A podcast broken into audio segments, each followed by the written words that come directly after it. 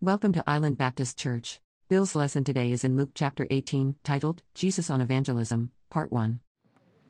Luke chapter 18.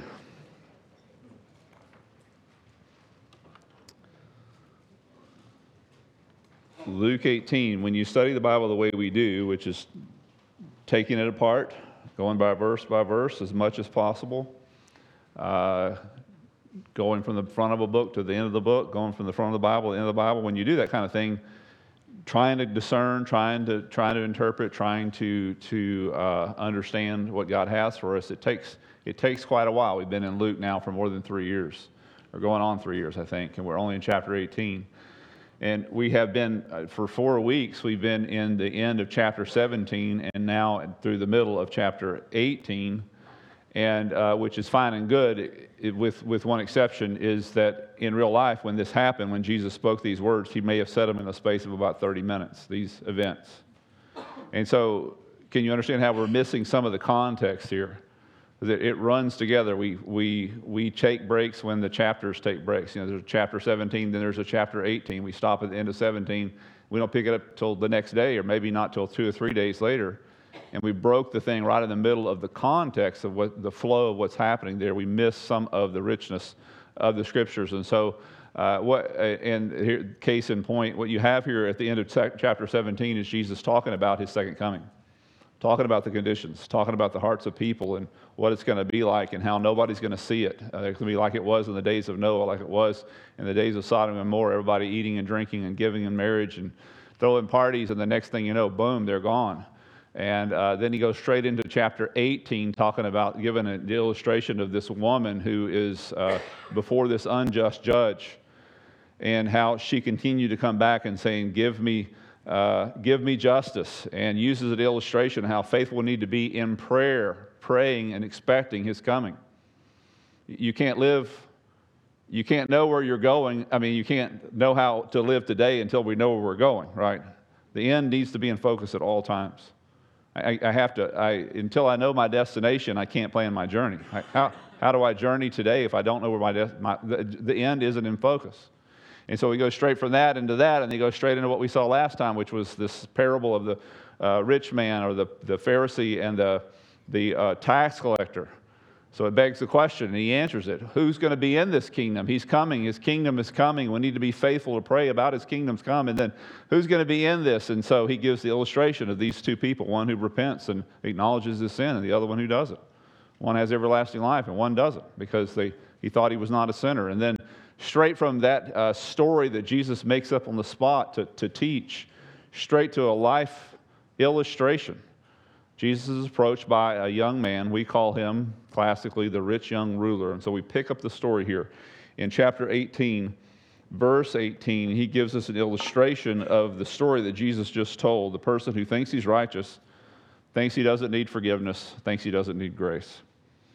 Verse 18, a certain ruler questioned him saying, Good teacher, what shall I do to inherit eternal life? There's a huge problem. That question is just full of errors. So we're going to talk about that. Uh, calling Jesus good unless he thinks he's the Son of God, he can't be good. And Jesus puts him to that point here in the next verse.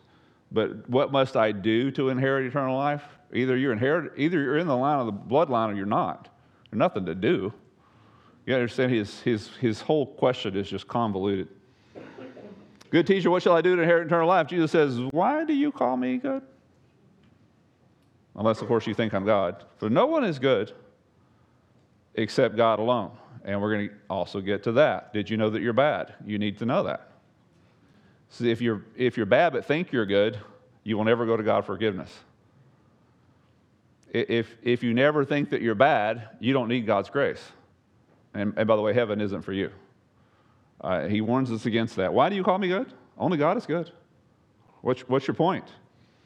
And he gets to his question. You know the commandments do not commit adultery, do not murder, do not steal, do not bear false witness, honor your father and mother. The purpose of the law is to teach us about our sin, not about our righteousness. It's a flashlight, it's a light turning on in a room. So you think the room is clean, but you cleaned it in the dark? You think you're dressed appropriately, but you got dressed in the dark? Turn the light on. The, the law is the light that shines into our lives, and until the law has been allowed to shine, we think we're fine. Oh, I've kept all those things. This guy has not allowed the light to shine in his life. I've kept all these things since my youth. And Jesus said to him, He puts his finger right on one of the laws he's not keeping, which is the best, biggest one have no other God before me. One thing you lack, does it very kindly. Sell all you possess, distribute to the poor, you shall have treasure in heaven. Come and follow me. When he heard this, like I said, that's his God, and he's not giving that up. He became very sad, for he was extremely rich. And Jesus looked at him and said, How hard it is for those who are wealthy to enter the kingdom of God. It is easier for a camel to go through the eye of a needle than for a rich man to enter the kingdom of God. And they heard this, they said, Then who can be saved? Because they considered the rich to be the first in line to go to heaven. And he said, The things that are impossible for men are possible with God. So we're going to spend a couple of Sundays together over this passage because, like I said, there's just a lot to unbox here. But, uh, and I'm going to warn you today and next time we're together, I'm probably going to be saying some things that might disturb you. And it's not for the sake of disturbing that I'm doing it, it's just because uh, when we're confronted with the truth, sometimes it is disturbing, especially if we've been convinced or believed another way. But I'm not trying to step on your toes, even though I'm not sorry if, you know, if I do. It just is what it is. Again, it's not my words, it's his words.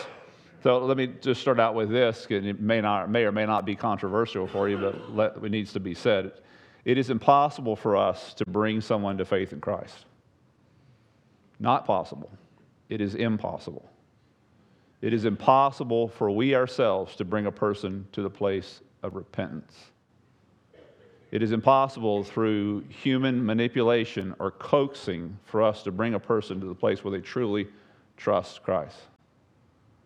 Just say, laying that out in front of you here because it's going to be a theme that we pursue, like I said, this week and next week. I say that because, because the scriptures are real plain on this. Romans 10. So faith comes from hearing, and hearing by the word of Christ. So it doesn't matter what you do, doesn't matter how you do it necessarily. If they have not heard and confirmed the word of Christ in their lives by believing it, there, will be, there is no faith. I don't care what they do. I don't care how they come. This guy is the perfect seeker, coming to the right person, asking the right question, and yet he goes away unsaved. How did Jesus mess this up? He didn't. Guy wasn't ready to be saved. His heart wasn't in the right place because until you've crossed the threshold of not just, he's heard the word, he's just not put his faith in it. Putting your faith in what Christ has said, there will be no salvation. There is no way to change it. Paul says a similar thing in the first chapter of Romans. For I am not ashamed of the gospel. That's the message of the truth that God has sent his son Jesus to pay for our sins, hung him on a cross. He became a man so that he could pay the penalty and exchange our hell for his everlasting life. Me- that message. I'm not ashamed of it, he says, for it, it, it, notice, is the power of God for salvation to everyone who believes. Not our presentation of it, not the vehicle that carries it there, our church, our ministries, whatever it is, those things have absolutely no power over it. It is strictly the message. For the Jew first, notice, and also to the Greek, he says there. But we've gotten away from this in our evangelical churches. So somehow we've lost faith in the power of the Word of God and its ability to, to convert a sinner to a saint. And we placed our faith in our ability to present that message. So we no longer trust the message, we trust the vehicle that gets it there, be it a church or a ministry or a pastor or our, our well constructed, uh, not that we shouldn't, presentations of the gospel. We focus on the presentation of the word instead of the word itself. We focus on the, our education and degrees of our leaders as the key to success. It's going to be a great church because that pastor's got a great education. He's got a good head on his shoulders. Really? I can't find where that doesn't say that here. Anything about your pastor or ministry or how nice your stained glass is, it doesn't change anybody's lives. I mean, it's nice. I mean, you know, I'd rather have it than not have it, but where, where, where is our faith focused on? Again, we've gotten away from this. and we focus on other stuff. We focus on our worship styles, you know, traditional, contemporary. That's the things that matter. We get mad about stuff like that. We divide our churches. It's so dumb. Doesn't matter a bit. Worship doesn't change anybody. Now, it may bring them to the place where they'll hear the gospel, but I'm telling you, nothing about worship here, is there?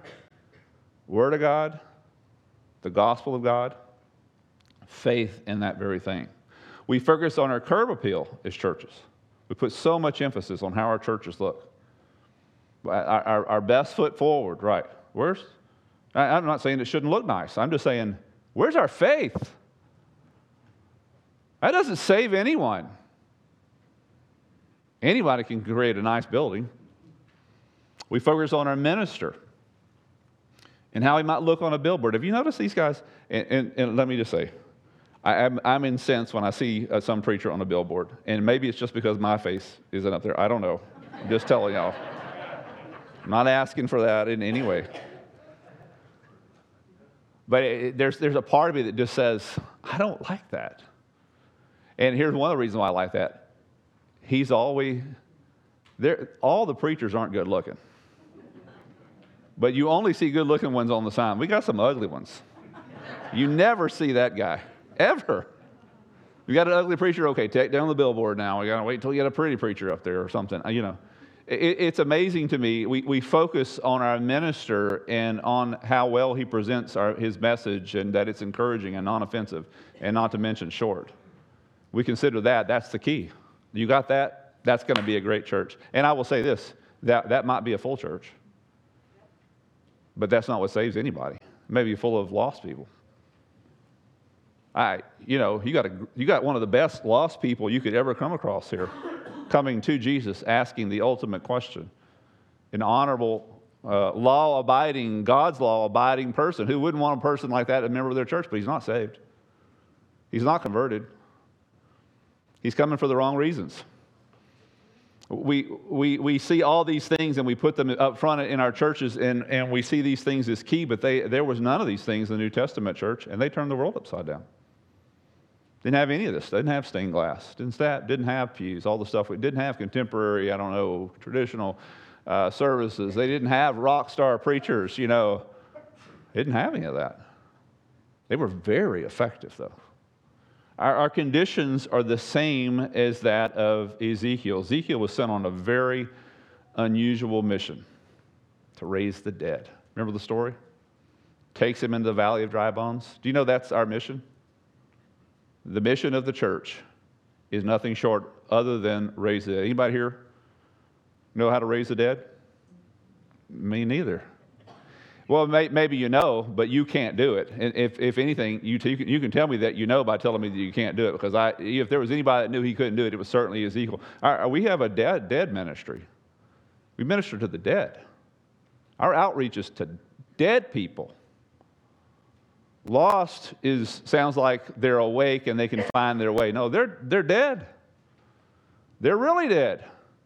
You were dead in your trespasses and sins outside of Christ, in which you previously walked according to the course of this world, according to the prince of the power of the air, the spirit of the spirit that is now working in the sons of disobedience. So they're not just dead, Satan is standing on their grave. That is the people that we are supposed to bring to faith in Christ. Can't be done by, in ourselves. It won't matter how nice the windows are and the carpet is and the worship is, that doesn't change the deadness of the people we're trying to reach. Again, it's very sobering and very uh, illustrative when we consider Ezekiel's ministry. Here's Ezekiel chapter 37 of that book. The hand of the Lord was upon me, right? Remember the story? Brought me out by the Spirit of the Lord set me down in the middle of the valley, and it was all full of bones. And he had me pass among them all around, and behold, there were many on the surface of the valley. Behold, they were very dry. I don't know if there's, you know, if a wet bone's better than a than a dry bone, right? Just it, it's just the point is they were as dead as dead gets. Actually, there's, there's, there's more dead than that, but we'll talk about that in a second. Then he said to me, Son of man, can these bones live? Well, not as far as we're concerned. I mean, what do you have? I don't have anything. What are we going to do? They're dead bones. Can these bones live? And, and very good answer. You can tell this guy's been around the block with God a few times. Lord, you know. Smart answer. Of course, in the back of his head, he's saying, No way. But I mean, God spoke everything into existence from nothing. And so, certainly, God can say or not say whether this person, these bones, uh, live. And of course, he's, he's told something very, very unusual to do. There's no genetics here, there's no reincarnation, there's no none of that. Uh, just straight up, notice, prophesy. How could that be a solution? Prophesy, not anything, but what I say to you. Say to them, that's all you got to do is repeat these words. Shouldn't have worked the way we think. Where's his backup music? Right? Where's his steeple? Crying out loud, you got this stained glass, his, his, his iPad. I mean, I don't know how he could have possibly raised the dead just simply speaking God's words. Hmm. We've forgotten that, haven't we? So I prophesied, right? So I prophesied. O dry bones, hear the word of the Lord. You shall know that I am the Lord. And so I prophesied as I was commanded, prophesied by to the breath. So I prophesied as he commanded me. Doesn't change any words, doesn't add or subtract any words, and certainly has no confidence in what he can do. I prophesied as he commanded me, breathe, and breath came into them, and they lived and stood upon their feet, an exceedingly great army. Like I said, it shouldn't have worked. By any measure of ministry we have today, it shouldn't have worked. Where, where's his backup music? Where, where, where is his stained glass installed? Where is his degree in resurrecting the dead? We've got to have an educated preacher, don't we? Where's his degree? Where's his credentials? Where's his overhead display? How did it, it shouldn't have worked according to the measures of ministry we have today? This thing shouldn't have worked. Again, the Bible teaches us that the message and not the messenger is what brings people to faith in Christ. The messenger, it really doesn't matter. The vehicle that gets the message there is really, it doesn't matter. But we get very upset about the vehicle, like I said, the color of the carpet, the type of stained glass, the type of music, the type of preacher, all the kind of stuff that the Bible has absolutely says nothing doesn't matter. Doesn't even matter one iota. Because again, we're dealing with the dead. We're dealing with the dead. Matthew 13, Jesus gives a great illustration. Talk about dead. He talks about the sower that goes out and sow into certain types of soils. Now, there's nothing deader than dirt. As dry as dry bones are dead, but dirt is deader than dead. Because that's what happens. So if you leave the dry bones there long enough, they, they turn into dirt. So it's the final stage. Dirt is as dead as it could possibly ever be. And he tells the story of this one who goes out to sow, the, the farmer that went out to sow it. Of course, you know the story. Some fell on the path, some fell among the thorny places, some fell among the rocks, and some fell on good soil, still dead. Good or bad, I mean, soil is just as dead as it could possibly be. It's the seed, right? It's the word. It's the word that's planted that makes the difference. And the seed either sprouts or it doesn't, based upon the soils, right? But we have no control over the seed. We have no control over the soil. But nobody asks the obvious questions that we are seem to think are so important today is where's the qualifications of the sower? Where's his resume? Where's his degree in seed sowing? How can we be sure that he can put the right spin on the seed as it flies? Because, you know, if it doesn't hit the soil just right, it won't sprout, right? Of course not. It's crazy. Where's his, like I said, backup music? Was he dressed presentably? Says nothing of that because it doesn't matter. Not even a little bit. Paul says this about himself and Apollos. What great preachers. It's using the same idiom. I planted, Apollos watered, but God caused the growth. It's impossible, impossible for us to cause the growth. If Paul and Apollos couldn't do it, forget it.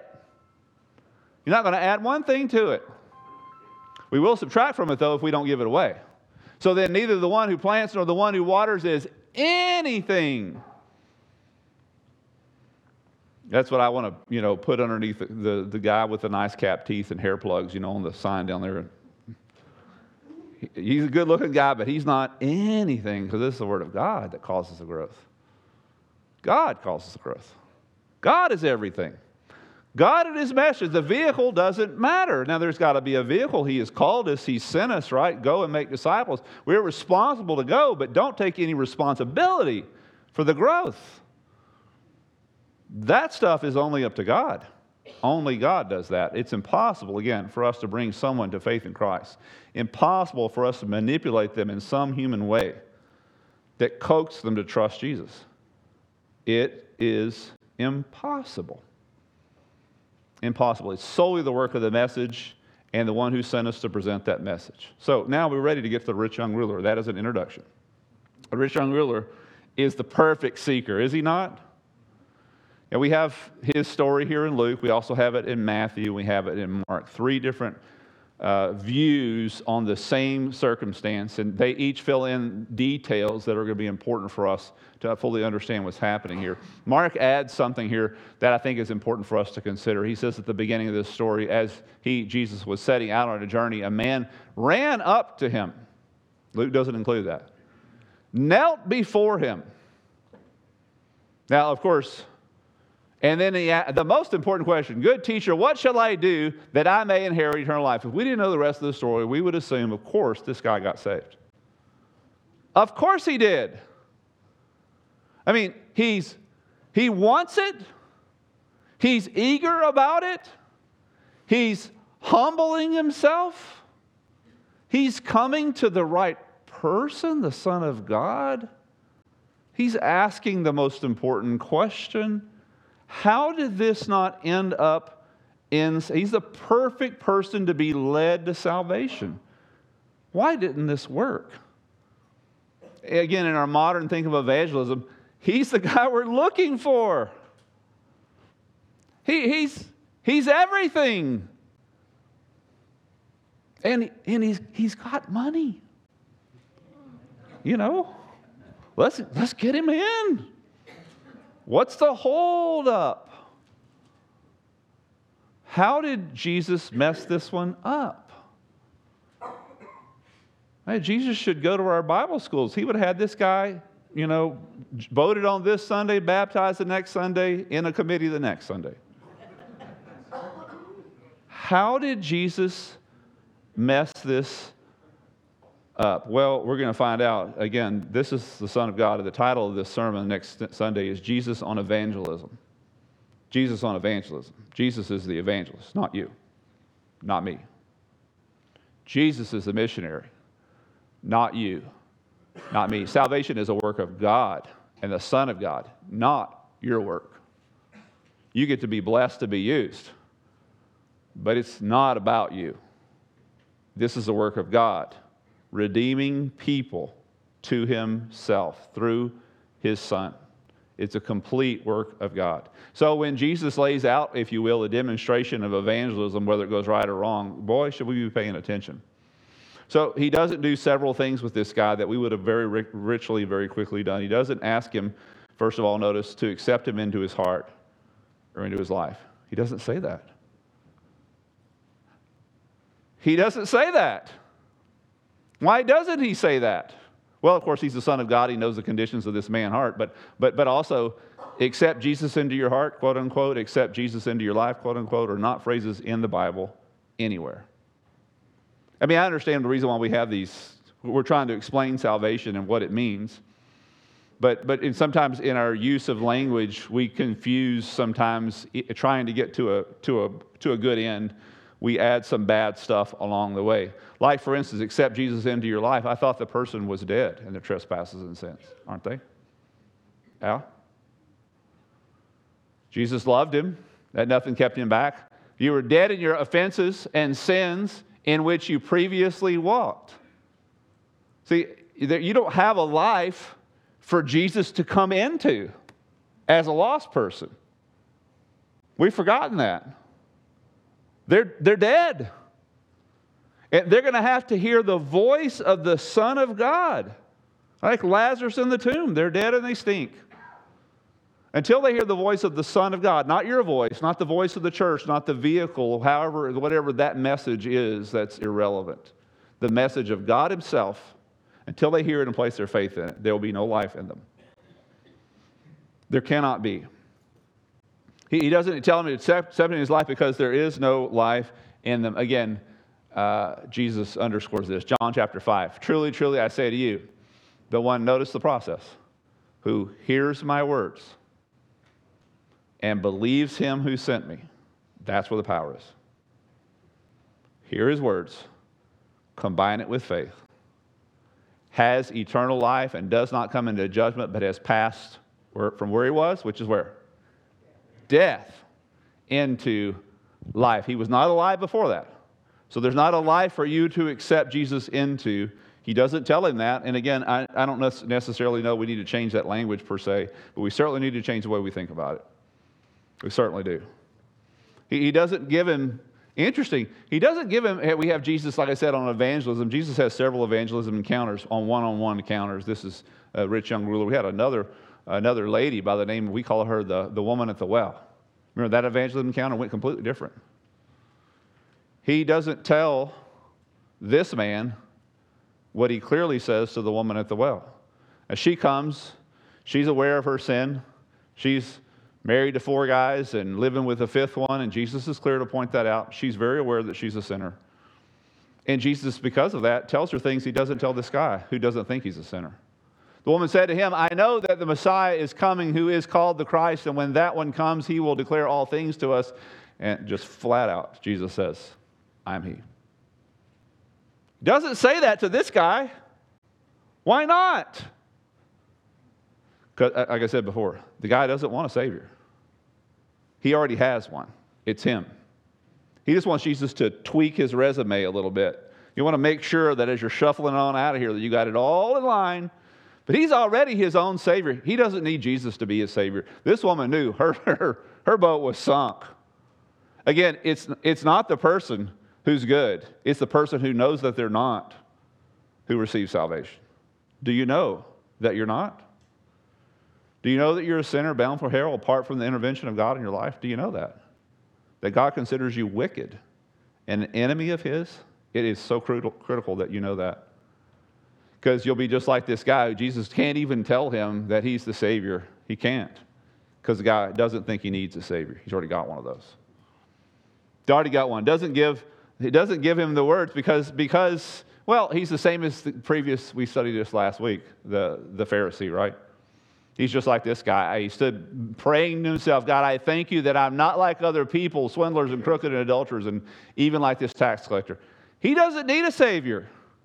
This guy never says, Please forgive me. Please have mercy or grace on me. Hell is going to be filled with religious, good people who don't think they need a Savior. This man, one of those guys. He doesn't, Jesus doesn't lead him in the sinner's prayer. He doesn't sign him up for catechism or discipleship classes. He doesn't follow him or beg him to change his mind. Interesting. Interesting. Just leaves him with the word. There's the law. Because he hasn't dealt with the law yet. He still thinks, even looking at the law, which is only there to reveal our sin, that he's not a sinner. So even how, how could he ever want a savior until he knows that he's a sinner? So he's got to deal with that. And so Jesus just leaves him with it. So we have the testimony of the scriptures in front of a person, and that is all that they need. And either they'll listen to it or they won't. Either the seed sprouts or it doesn't. We have no control over the soil and no control over the seed. Jesus performs, doesn't perform a miracle to win him over either. He doesn't. If you've been with us very long, you know this is a horse, a dead horse that I like to beat. I've harped on this, and, and it needs to be revisited just in a lot of this passage because miracles don't save people. They never did, never will. They don't. That might be shocker to you. I'm not trying to shock you. Again, that's not my point. My point is to be faithful to the scriptures.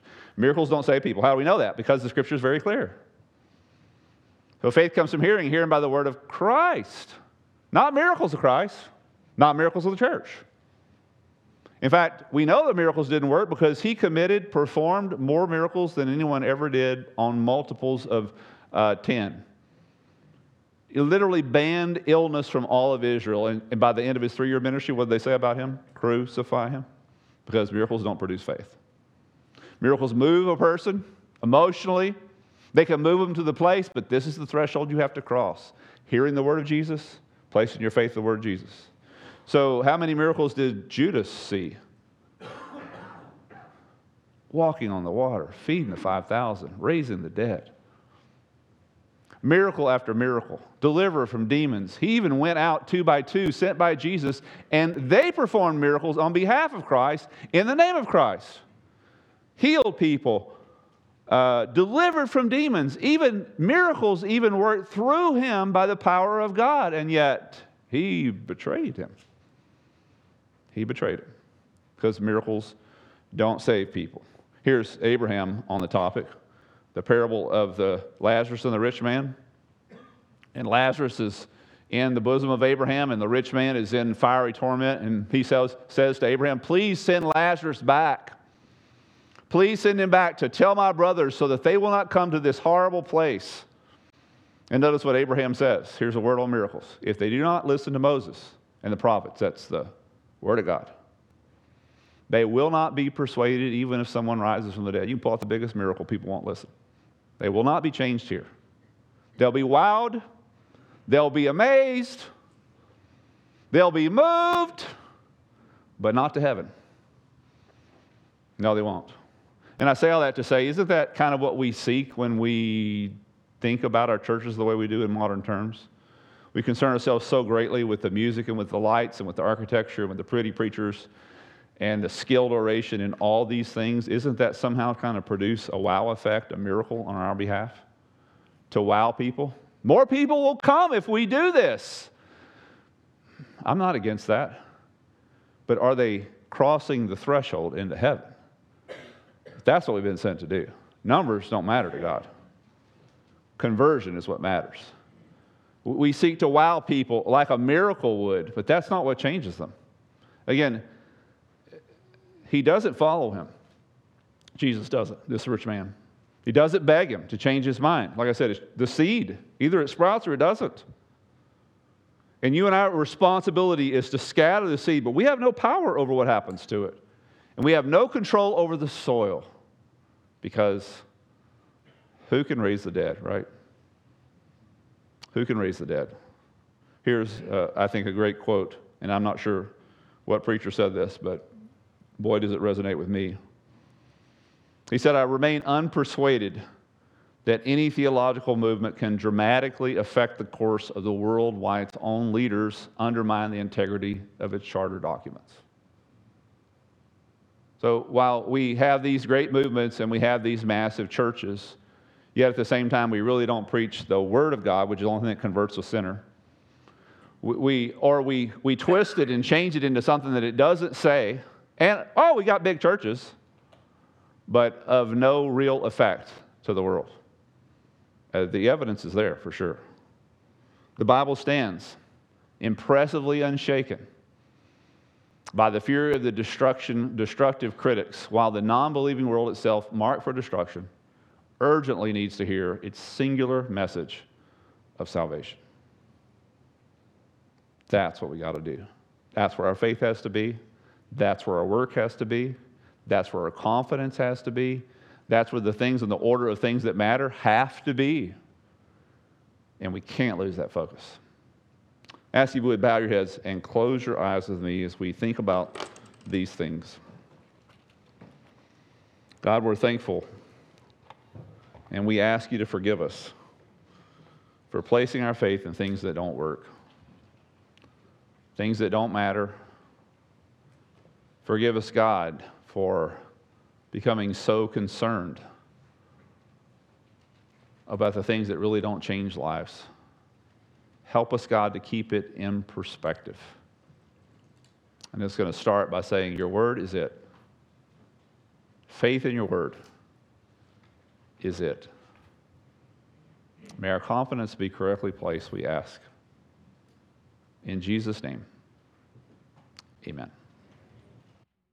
Thanks for visiting. Find us at www.islandbaptistchurch.org.